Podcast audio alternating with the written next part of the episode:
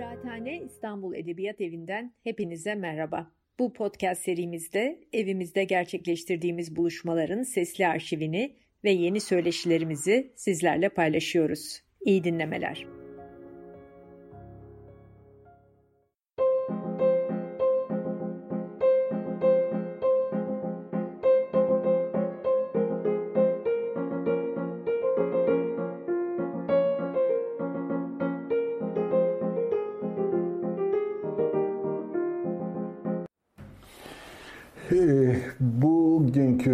Konuşmanın başlığı milliyetçilik, küreselleşme, yerli ve milli ekonomi. Ben bu e, başlığı görünce, konuşma başlığını, e, ilk önce bunu e, kendi içinde teker teker ayırdım. Birinci kalem milliyetçilik, iki küreselleşme, üç yerli ve milli ekonomi. Tabii aslında böyle bir sıralama yaşamın da bir doğrusal çizgi e, takip etmediğini, e, hayatın, sosyal yapıların, e, toplumların e, gelgitleri olduğunu gösteriyor. Çünkü milliyetçilik küreselleşmeden sonra yeniden gündeme geliyorsa bu akışta bir sıkıntı ortaya çıkmış demektir. Çünkü milliyetçilik küreselleşme ile birlikte gündemden düşmesi gereken, bir daha bir konuşma, e, güncel konuşma konusu olmaması gereken bir kavram olarak e, tarihin arşivine gitmesi gerekirken ve bunu gerektiğini biz düşünürken yeniden konu milliyetçiliğe geldi. Şimdi bunun Türkiye'de üniversite hayatında, toplumda en anlatımı en zor konulardan biri sosyal değişim konusudur. Yani biz e, bireyler olarak bir toplum içine doğarız. O toplumun o içine doğduğumuz şartlarını e, bütün zamanların, gelmişin, geçmişin ve geleceğin en değişmez kalıbı olarak algılarız. Halbuki e, toplumsal e, örgütlenme modelleri tarih içinde değişir. İlk başta işte onları da halbuki okullarda bize okuturlar, söylerler ama bu oradaki e, bilip unutulması gereken bir bilgiymiş gibi e, bakılır, geçilir. İçselleştirilmez yani insanlık tarihinin hangi aşamalardan geldiği, geçtiği bir refleks gibi adeta e. Onun için de konuların, kavramların, e, örgütlenme modellerinin nasıl oluştuğu e, o tarihsel dizgi ve onu değiştiren temel mekanizmalar üstünden e, konu edilmez. Halbuki insanoğlunun demin de söylediğim gibi toplumsal örgütlenmeleri tarihsel süreç içinde hep değişe gelmiş. Yani işte bilmem avcılık, toplayıcılık, e, tarım dönemi, e, bilmem feodalite, e, imparatorluklar, ulus devletler, küreselleşme hep her defasında farklı modeller yaşanmış ve yaşanmaya da devam ediyor.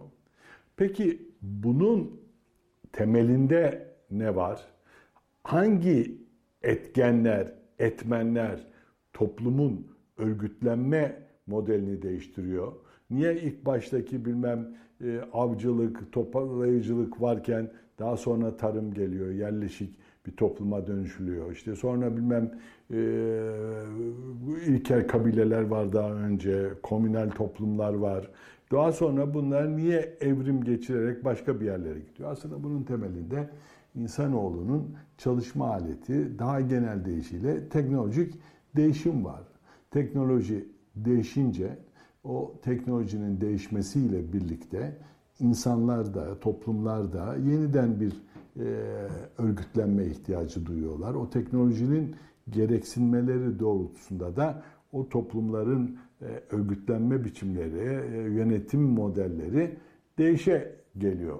Ve biz bunun temelindeki bu teknolojik değişimin, onun doğurduğu ekonomik e, gereksinmeleri görmediğimiz için de e, sade bulunduğumuz özellikle bizim coğrafyamızda içinde bulunduğumuz konumu tüm zamanların değişmez hali olarak benimsiyor e, ve bunun üstünden dünyaya bakmak konusunda inat ediyoruz. Bu sosyal değişimin, toplumların örgütlenme modellerinin, teknolojinin, insanın, insanın çalışma koşullarının süreçlerle birlikte farklılaştığı da güme gidiyor.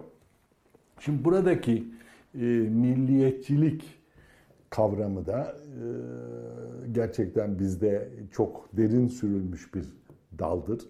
E, bunun da anlaşılması kolay değildir. Çünkü insanoğlu e, temelinde emek sarf etmediği konularla övünmemek gerekir. Yani e, zarafetin, e, gelişmişliğin, e, kibarlığın e, ölçüsü emek vermediğin bir şeyden kendine pay çıkarmamaktır. E, örneğin doğduğun coğrafya insanların ırkını, dinini, mezhebini belirliyor. Burada bir özel bizim gayretimiz yok. Olamaz da çünkü her değiştiğimiz coğrafyaya göre e, bu özelliklerimiz gayret sarf etmeden elde ettiğimiz özelliklerimiz de değişiyor. Ama biz sanki bu büyük bir gayret sarf etmişiz, emek sarf etmişiz.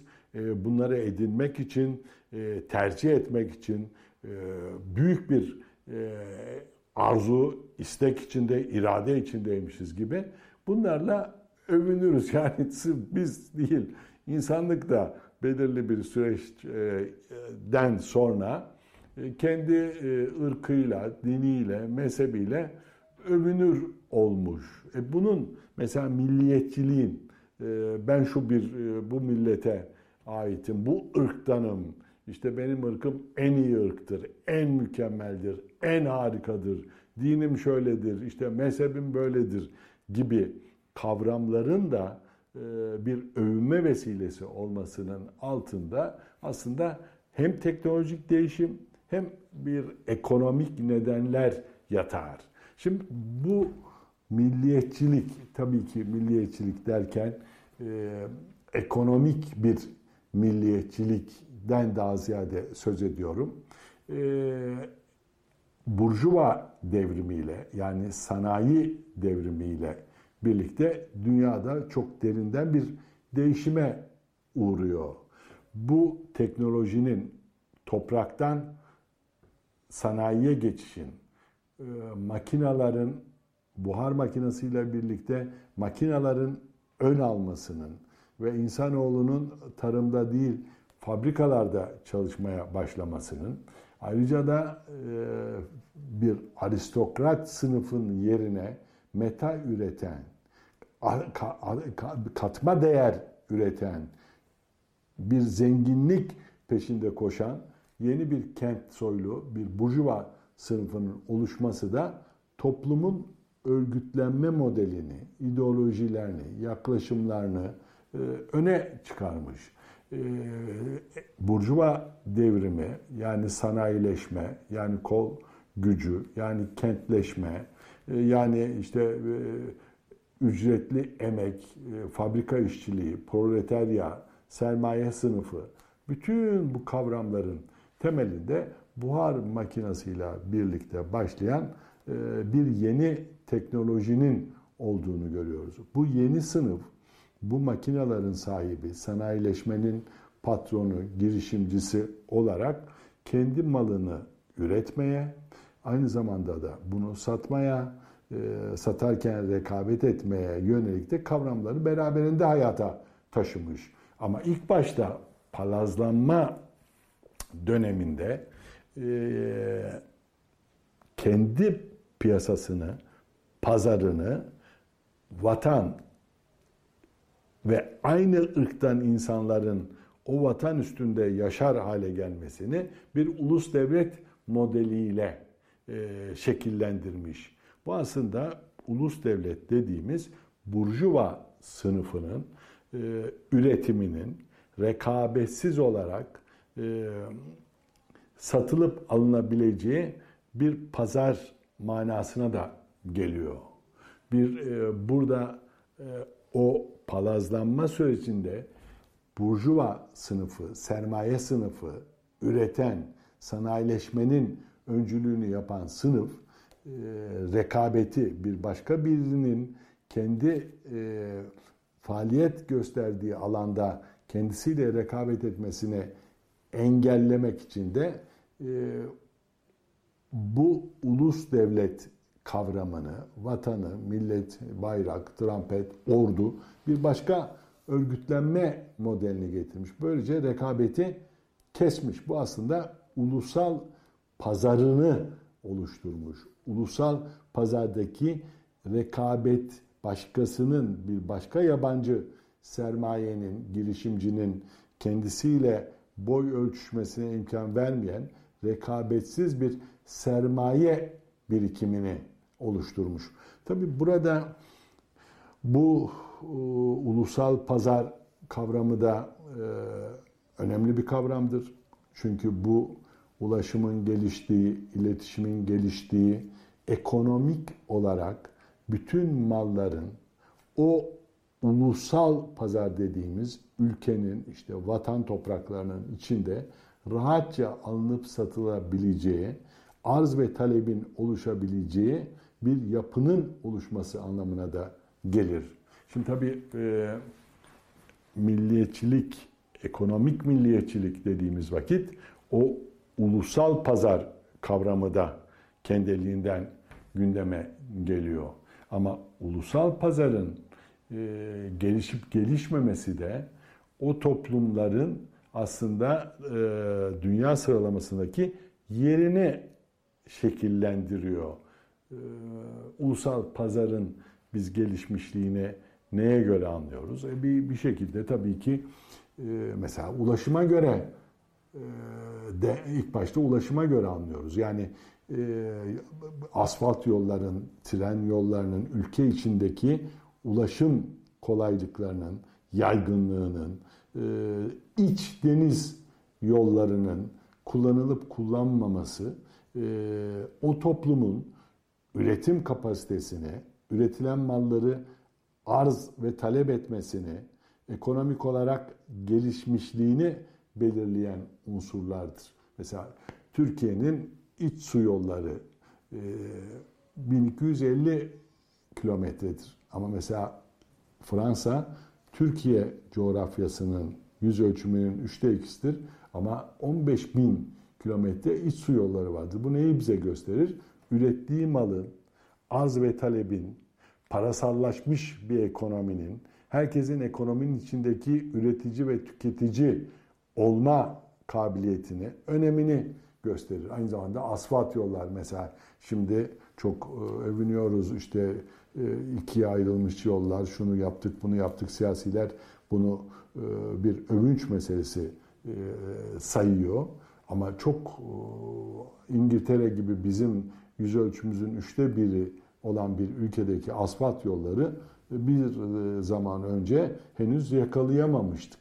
Tren yolları keza geri kalmıştır. Bunlar bize mesela hala bizde mezra var. Nedir? İdari birimde yer almayan yerleşim mekanizmaları. Şimdi mezra var ise ekonominin uluslaşması, ekonominin parasallaşması, toplumun bütün kesimleriyle o toplumsal ekonomi çarkının içinde yer almaması manasına da gelir bu. Bunların gelişmesi için insanların her birinin e, üretici ve tüketici faaliyetlerinin e, gelişmiş olması, ekonomiye katılır hale gelmiş olması, bunların parasallaşıp bütün o piyasada alınır satılır olması gerekir. E tabi bu e, modelin daha yetkin aşamaya gelmesi için bunlar olmazsa olmaz konusundaki altyapı sistemleridir. Onun için ekonomik milliyetçilik derken e, ulusal pazarın, ulus devletin e, ekonomik potansiyelinin de e, önemini anlamak gerekir. Aynı zamanda tabii insan sermayesi yani meslek sahibi insanlar, e, onların bir şekilde e, nitelikleri, iş gücünün niteliği, aynı zamanda tabii dolayısıyla teknolojinin gelişmişliği. Şimdi bu ulus devleti Fransız devrimiyle birlikte oluşturmuş ve ulus devlet kendi içinde e, rekabeti e, kendi içine sokmayan ama diğerleriyle e, yarışmak isteyen bir temel e, anlayışla doğmuş ve e, yavaş yavaş ırkın, e, milliyetin e, büyük bir propagandasına dönüşmüş. Aynı zamanda tabii bu, bu üretim yarışı, nitelikli mal üretimi, şunlar bunları da beraberinde getirmiş. Yani milliyetçilik sadece ben bu ırktanım, onun için benim ırkım çok değerlidir deme manasına gelmiyor. O değeri üreten şey insanın üretkenliğidir. İnsanın yaşama, hayata, insanlığa kattığı katkıdır. Yani ben hiçbir katkım yok, hiçbir üretim kabiliyetim yok ama kendi ırkımla e, çok övünüyorum, vatanımı da çok seviyorum. Bu hamasi bir milliyetçilik kavramıdır. Yani milliyetçiliğin yeşerdiği, e, geliştiği, küreselleşmeye kadar ki taşındığı dönemdeki e, bakılması gereken sağlık işareti o toplumun insanlığa katkısı katkısıdır. Aynı zamanda ürettiği malın niteliğidir. Çok e, kaliteli malları verimli bir anlayışla ucuza imal edip bütün dünyanın e, aynı malı üretmesi halinde onların önüne geçebilecek avantajlar sağlıyorsan bu ekonomik milliyetçilikte öne gitmeni, yol almanı, e, daha başarılı olmanı sağlar. Şimdi bu bizde bir milliyetçilik kavramı vardır ama bu siyasi bir milliyetçiliktir, hamasi bir milliyetçiliktir. E, o e, uslubun altında onu sağlıklı tutacak üretkenlik, buluşlar, eğitim, ulusal pazarın gelişmişliğine baktığınız vakit zafiyetlerin, yetersizliklerin de olduğunu görürsünüz. Ama yeryüzünde e, ülkelerin gelişmişlik düzeylerini bu ulusal pazardan tutun yeni buluşlara, katma değerlerinin yüksek olmalarına, teknolojiyi geliştirmelerine bağlı bir sürü etmenler söz konusu olur. Şimdi onun için e, bu insanlığın yakın zamandaki geçirdiği dönemleri aslında tarım toplumundan sonraki sanayileşme ve sanayi sonrası dönem olarak algılamak lazım. Yani bugüne kadar tarım yaşanmış, sanayi yaşanmış. Şimdi bir kaotik şekilde yaşamaya çalıştığımız şey de sanayi sonrası dönem. Şimdi milliyetçilik tarımdan sonra ortaya çıkan o sanayileşmenin kavramı olarak ortaya çıkıyor. Tabii ki bu çok daha derin, çok daha geniş bir şekilde de incelenebilecek, bakılacak bir konu. Ama bu ulus devlet kavramının burjuvazinin ortaya çıkması ve bir ulusal pazar ihtiyacının doğmasıyla e, hayata geçtiğine ve ırk üstünden bir örgütlenme getirdiğini akılda tutmak lazım. Şimdi bu e, milliyetçiliğin ilk aşaması. Ama zaman içinde bu ulusal pazar, ulus devlet kendi içindeki enerjisi, gelişmişliğiyle teknolojik e, atılımlarını da hızlandırıyor ve bir zaman sonunda teknolojide büyük bir devrimsel dönüşüm yapıyor. Aslında belki bu anlatımı tarihsel olarak da etiketlemek lazım. Orta, tabii ki insanlık e, böyle bir elektrik düğmesi gibi elektriği açtım tarımdan sanayiye, elektriği kapattım sanayiden sanayi sonrası topluma geçmiyor. Bunların hepsi bir arada yaşanan uzun süreçler ama biz anlamak ve anlatabilmek açısından bunları tarihsel dönemlere ayırıyoruz. Bu bize büyük bir metot, yöntem kolaylığı sağlıyor. Onun için mesela ortalama olarak sanayileşmeyi 1750 alıyoruz. E sanayi sonrası topluma geçişte işte 1900'lerin ortalarında bilgisayarın doğmasıyla başlıyor. Ama bu bu kadar kesin ve net başlayıp duran şeyler değil. Bunlar e, aynı zamanda iç içe geçmiş süreçler olarak da devam ediyor. Mesela 1750 e, sanayi devriminin başlaması diyoruz. Burjuvazinin ulus devleti yüceleştirmesi işte Fransız devrimi diyoruz. Ama mesela kentlerin ortaya çıkışı 11. yüzyıla kadar e, iniyor. Yani bir e, tohum, tomurcuklanma, çiçek açma gibi uzun bir süreci kapsıyor. Fakat anlaşılması ve anlatım açısından da tarihsel bazı e, noktalar oluşturuyoruz. Bu bize rahatlık sağlıyor. Onun için bu milliyetçilik, ulus devlet, burjuva e, devrimi, aydınlanma dediğimiz şeyi de kısaca 1750'den alıp bilgisayarın buluşuna kadar götürüyoruz. Şimdi bu meselenin ilk e, bağlamı sanayi devrimi ile şekilleniyor. Fakat sonra demin de söylediğim gibi e, bir bilgisayarın doğmasıyla birlikte yeni bir evre başlıyor. Niye bilgisayarın doğması bulunmasıyla diyorum? Çünkü bilgisayarın daha önceki dönemden büyük bir farkı var. Daha önceki dönemdeki sanayi kol gücünü kolun yaptığının çok daha ileri boyutta ve çok daha hızlı yapılmasını sağlarken bilgisayar beyni model alan bir teknoloji oluşturuyor.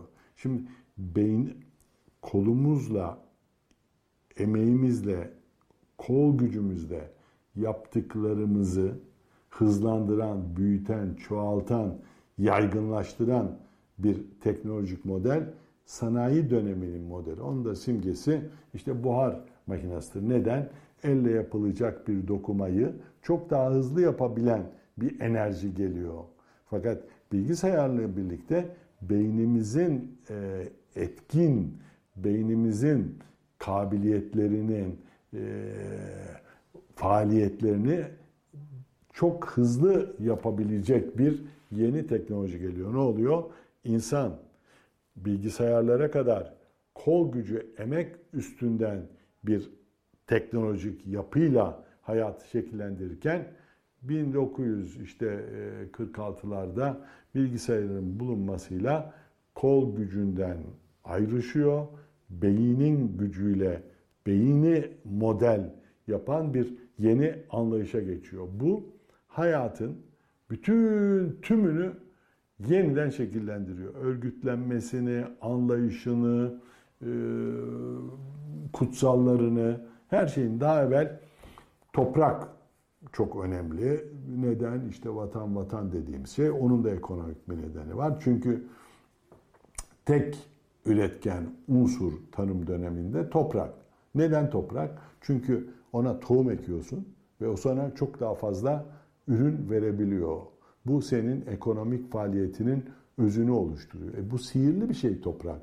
Toprağa bir verip on almaya başlayınca ekonomik faaliyette onu kutsal sayıyorsun ve vatan toprağı, vatan dediğimiz işte tarım toplumunun bir şekilde e, kutsallığını, ekonomik olarak zenginlik yaratmasını kapsıyor. E sonra ulus devlet, ırkımız, e, ülkemiz, toplumumuz, milletimiz de o sanayileşmeyle birlikte ulusal pazarı rekabetsiz sermaye birikimi yapabileceğin, daha çok mal üretmeyeceğin, maliyetini düşürebileceğin yeni bir arantının rekabetsiz oluşacağı ulus pazarını, ulusal pazarını oluşturmanı sağlıyor. Sonra bilgisayar dönemiyle birlikte bu kavramlar geride kalıyor. Eskide kalıyor. Ee, neden?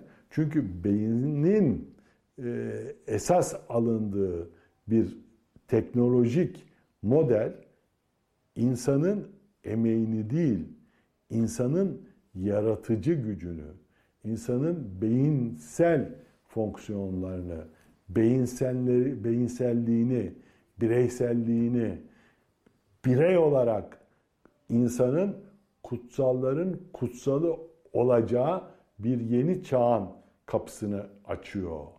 Çünkü insanın en önemli organı beynidir. Beyni olmadığı vakit insan olmak söz konusu olmaz. Ve çalışmayı beyinsel boyutta yeniden düzenlediğiniz vakit insan birey olarak öne çıkıyor. İnsanın kutsallığı, insanın bütün canlılardan ayrışması, kutsalların kutsal olması çok daha somut bir hale geliyor.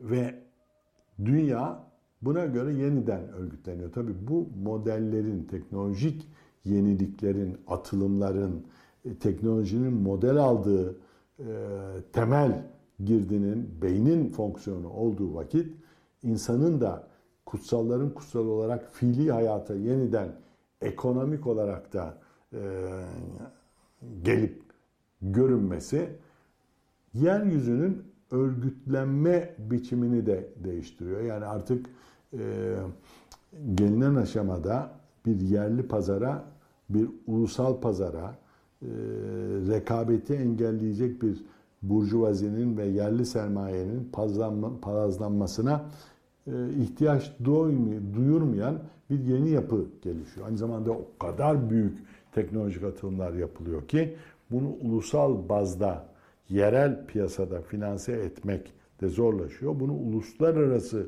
bir örgütlenme içinde finanse eder hale geliyorsun ve böylece küreselleşmeye adım atılıyor. Küreselleşme aslında bütün dünyayı kapsayan yani ülkeleri, e, toplumları, ırkları, dinleri değil, yer kürede yaşayan 7 milyar insanın tümünü kapsayacak yeni bir ulus üstü diye ifade edilen örgütlenmeyi de beraberinde getiriyor. Şimdi bu milliyetçiliğin aynı zamanda geride kaldığı e, toprağın değil, sermayenin değil, sanayinin değil, insan beyninin, insan beyninin yaratıcılığının, insan beyninin üretkenliğinin, insan beyninin faaliyetinin esas alındığı bir dünya yaratıyor. Bunun birinci ilk vazgeçilmiş maddesi de insanların kutsallığının bütün diğer kutsalların önüne geçmesini sağlaması ve insan odaklı yeni bir dünya örgütlenmesinde beraberinde getirmesi. Mesela Havel çok önemli bir piyes yazarıdır ama Çek Cumhuriyeti'nin de Cumhurbaşkanı olmuştur ve Cumhurbaşkanlığı döneminde bence sanayi sonrası toplumun, e, milliyetçiliğin, ulus devletin, sanayinin geride kaldığı küreselleşmeyi en iyi şekilde ifade eden bir cümle kullanmıştır. Demiştir ki insanlar sınırlardan önemlidir.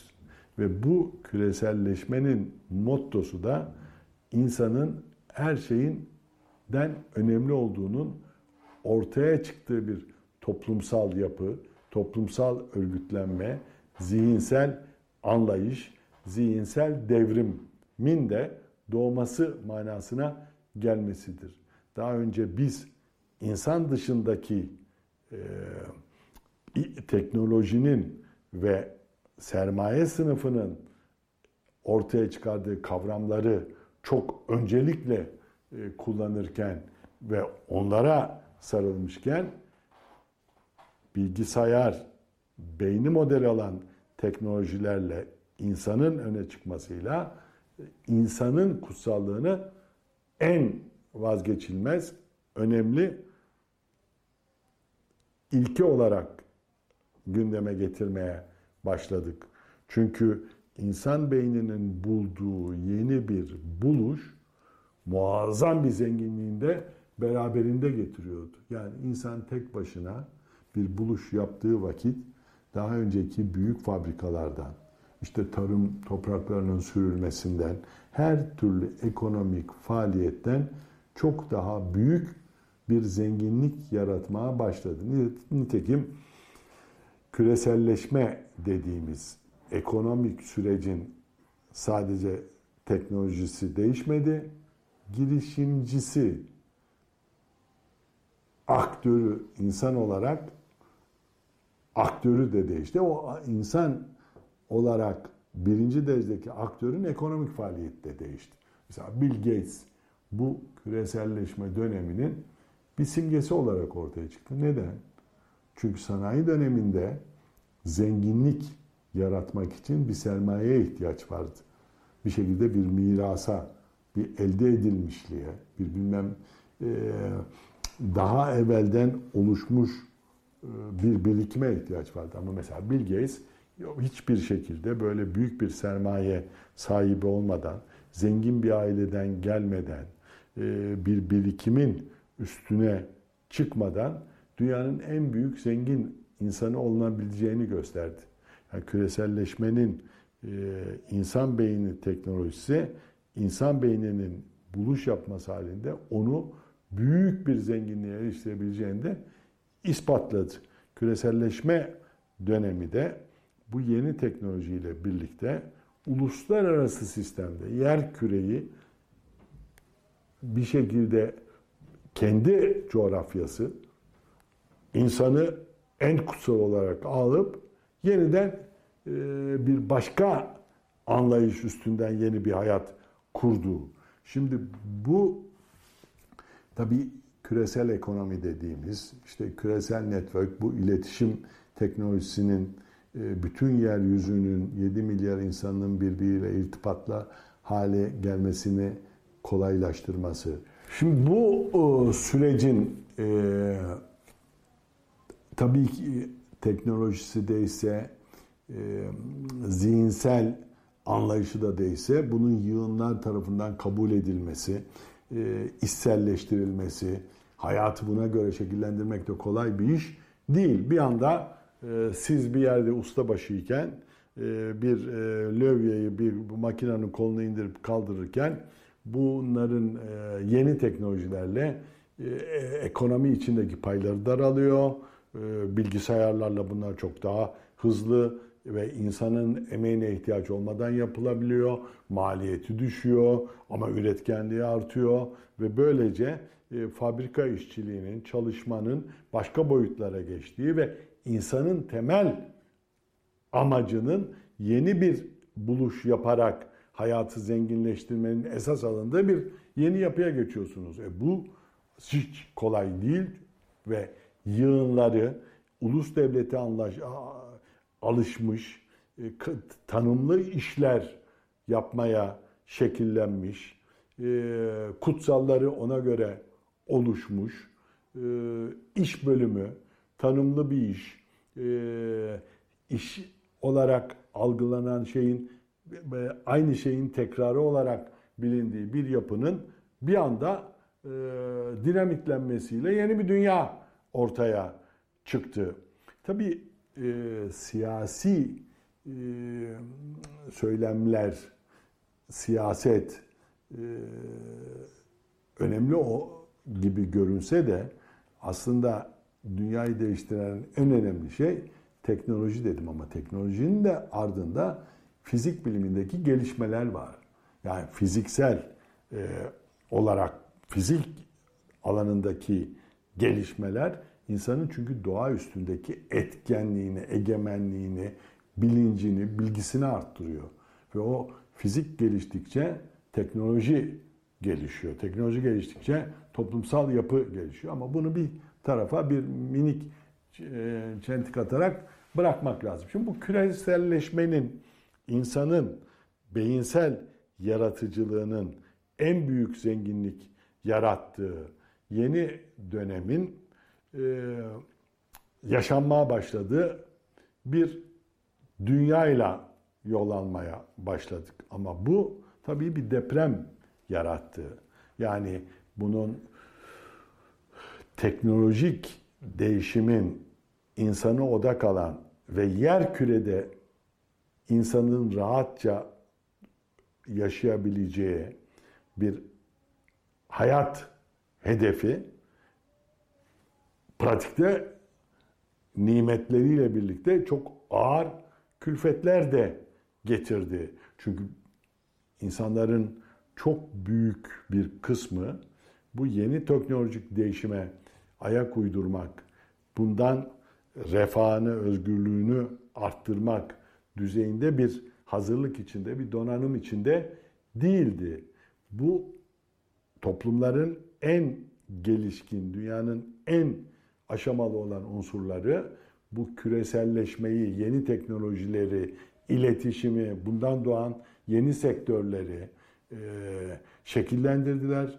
Bundan bu şekillendirmeyle birlikte artan paylarından yararlandılar. Ama bu atılım içinde yer alamayan da e, zorlanan büyük kesimler oluştu.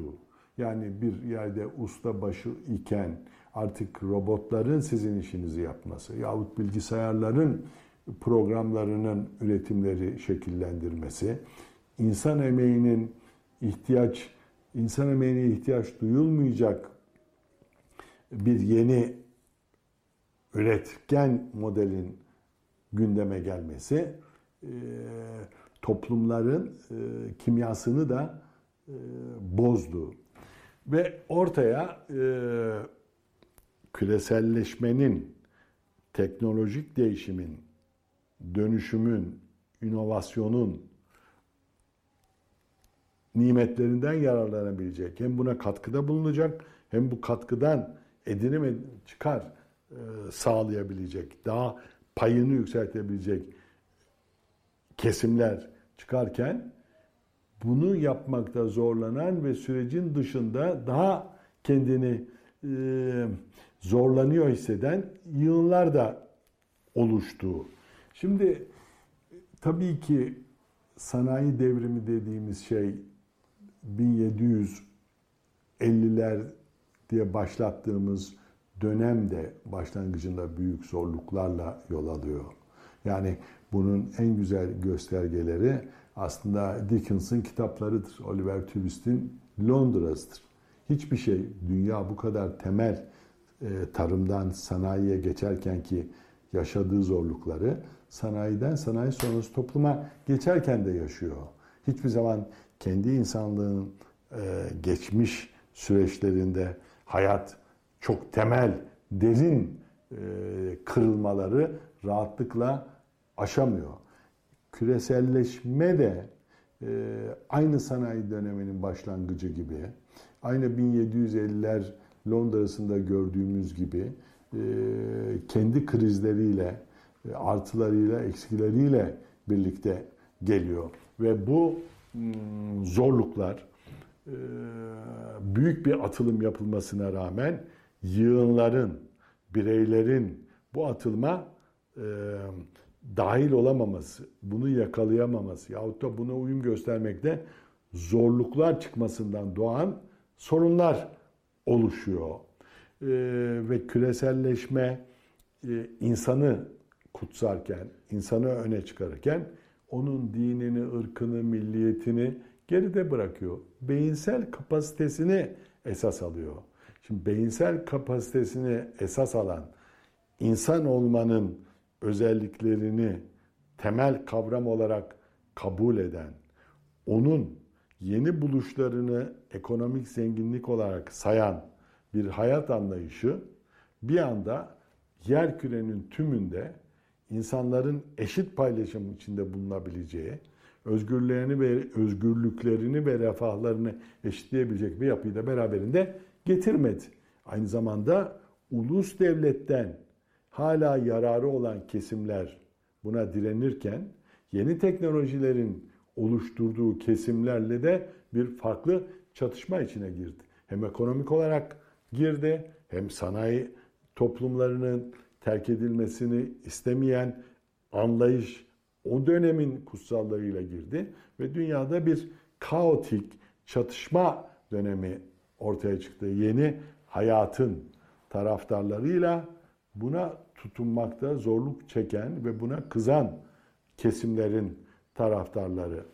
Şimdi bu çalkantı bizi ister istemez e, küreselleşmeden sonra yani küreselleşme oturacak, yeryüzünde 7 milyar insanlığın topluca rahat edebileceği, keyif edebileceği, özgürlüklerinin artacağı, bir şekilde zenginliklerin artacağı bir hayat getirecek derken bu zorluklar bu gidişi doğrusal bir çizgi olmaktan çıkarttı. Ee,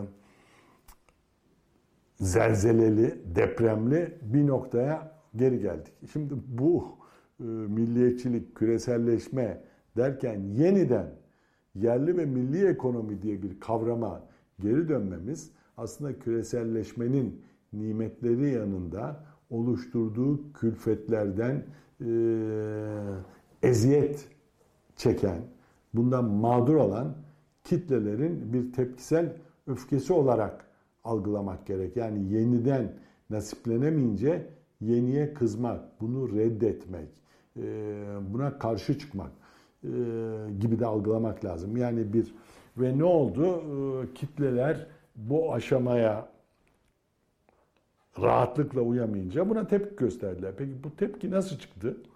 Bu tepki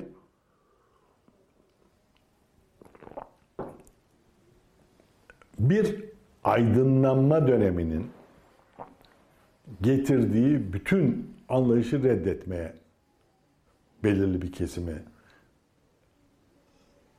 itti. Yani bilim adına e, ne var ise e, aydınlanma döneminin insan aklı etrafındaki yeni örgütlenmesinin getirdiği ne kadar anlayış var ise bunların tümünü reddetmek. İşte e, e, doğru bilimin ortaya çıkardığı bir doğru değildir. Benim istediğim şeyin doğrusudur. E, hakikat ötesi kavramı çıktı. Yani bir herkesin herkese söylediğinin e, doğru olmadığı, e, bilimin de çok manalı bulunmadığı, böyle bir e, aydınlanmanın ve sanayileşmenin buhar makinasının getirdiği üretim mekanizmalarının bütün disiplinlerini inkar etme ve bu yeni hayata uyamayanların da e, o donanımdan eksik, o donanıma edinemeyen, kendini eksik hissediyenlerin de çalışmayla, çabayla elde edilemeyen bir takım özelliklerini öne çıkararak bir aidiyet, bir varlıklarını rahatlatma, psikolojik olarak bir şekilde e, kendilerini iyi hissetme yolu açıldı. E bunlar neydi? İşte bunlar e, milliyetçiliği getirdi. E, bir e, din e, fetişizmi ve ait mensup olduğun dinin e, en iyi din olduğunun söylenmesini getirdi. Irk, din yanında mezhebi getirdi ve insanoğlu eğer beyinsel buluşların büyük zenginlik yarattığı teknolojinin, iletişimin, doğayla insan ilişkisinin temelden değiştiği bir yapıda e, buna uyamayanlar buna tepkilerini bilimi yok sayarak, inkar ederek ve kendi çalışmayarak kendiliğinden olan özelliklerini en önemli özellikler olarak ifade ederek e, hayatı idame ettirme e, gayretlerinin öne çıktı. Bu tabii muazzam bir e, otoriter, faşizan, yabancıya düşmanlık gösteren, yer küre üstünde 7 milyar insanın birliğini, beraberliğini, zenginliğini, refahını değil, dar bir bölgedeki grubun daha önemli olduğu iddiasını da beraberinde getirdi. Ve küreselleşme karşıtı rövanşı olarak bilgi çağına, sanayi sonrasına topluma uyamayanlar bunun iyi bir şey olmadığını, e, kendileri için yararlı bir durum oluşturmadığını söyleyerek içe kapanan, rekabeti gene ta baştaki gibi yok sayan, yani başa çıkamadıkları rekabeti inkar eden, kendi eksikliklerini elde doğarken elde ettikleri özellikleriyle kapatmaya ve gidermeye çalıştıkları yeni bir anlayış, bir reaksiyoner, rövanşist, kızgın, öfkeli bir yapı ortaya çıkarttı. Yani yerli ve milli dediğiniz vakit bir ekonomi ne kadar yerli olabilir? Ne kadar milli olabilir? Bu kadar iç içe geçmiş, bu kadar buluşların e, insanlığın ortak yararına göre kullanıldığı, mesela e, yaşadığımız büyük salgında şimdi herkes aşı bekliyor. E niye milli ve yerli ekonomiyi öne geçirmek isteyen bir akım var iken niye e, bütün dünyadan aşı bekliyoruz? E, milli ve yerli aşı e, çabasını e, bütün dünyadan saklayarak, Kuzey Kore gibi dünyaya kapanarak, e, hiç kimseyle ilişki içinde bulunmayarak ve sürekli övünerek bir zenginlik ve refah çalışma sağlamaya çalışalım. Bunun imkanı yoktur. Ayrıca da insanı kendisi kutsal ise büyük başlık insan ise niye biz insanı dinine, ırkına, mezhebine göre ayıralım? İnsan kutsalsa, insanın varlığı kutsalsa alt özellikleri, elde olmayan elde edilmiş alt özelliklerin bir manası insanın kutsallığı kadar olmamak gerek. Aynı zamanda bundan da büyük zenginlik sağlayacak bir ekonomik yapı çıkmaz.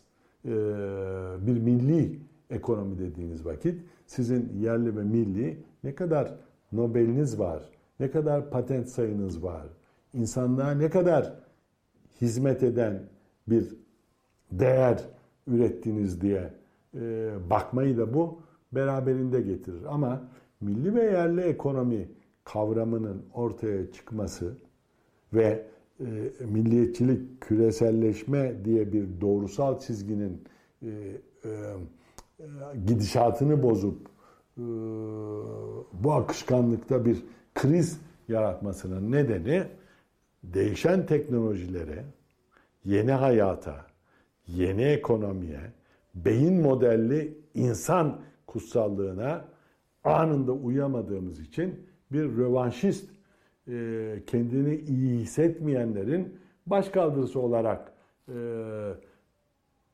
meydana gelen sonuç itibariyle çok süremeyecek bir tepki ve öfke hareketi olduğu için etkili olabilecek ama çözüm üretmediği için uzun vadeli kalamayacak bir yapıyı da beraberinde getirdi. Bu ne oldu?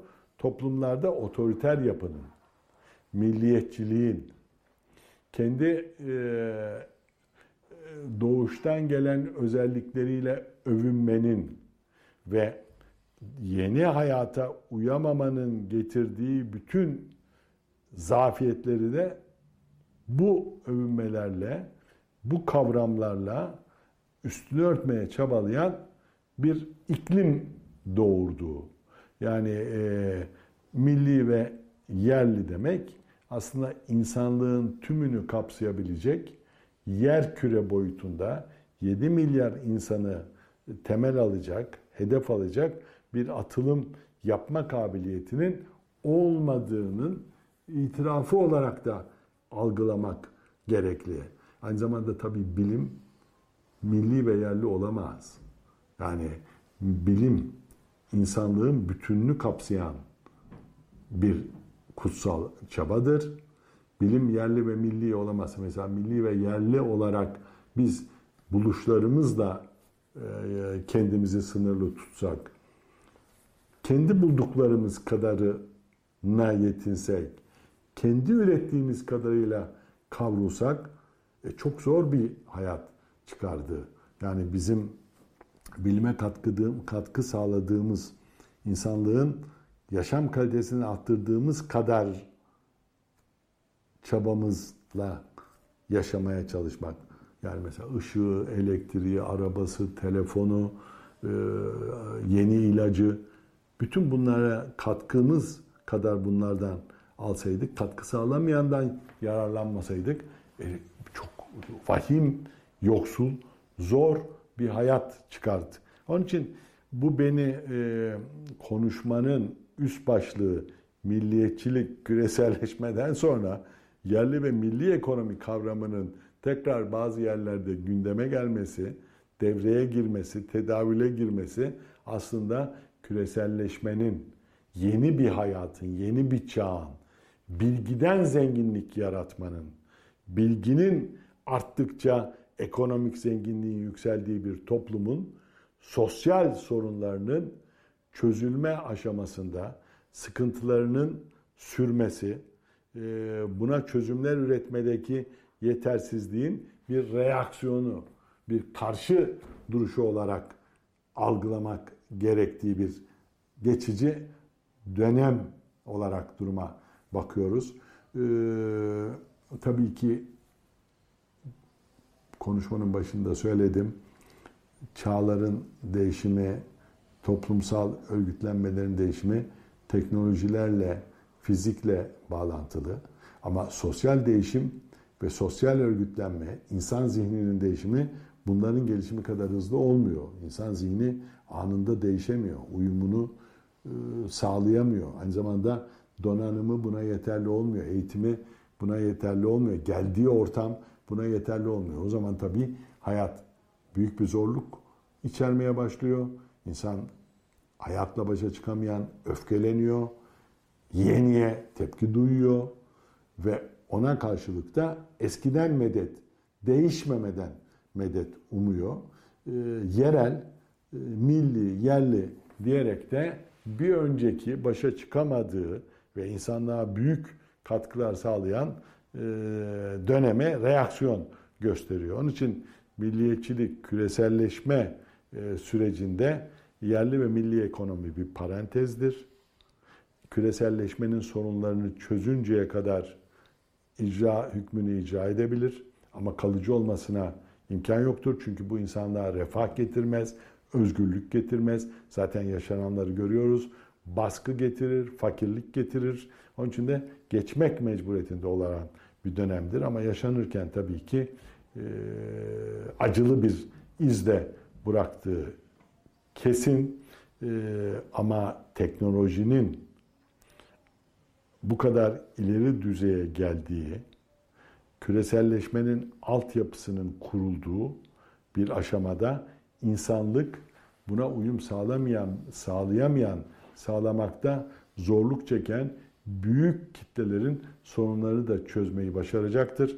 Bu dönemi de bitirecektir. O zaman bu tür konuşmaların ve ahbaplıkların temel ana başlıkları da milliyetçilik, küreselleşme diye başlayacak ve küreselleşmenin insanlığa getirdiği yeni merhaleleri kapsayan bir hale gelecektir.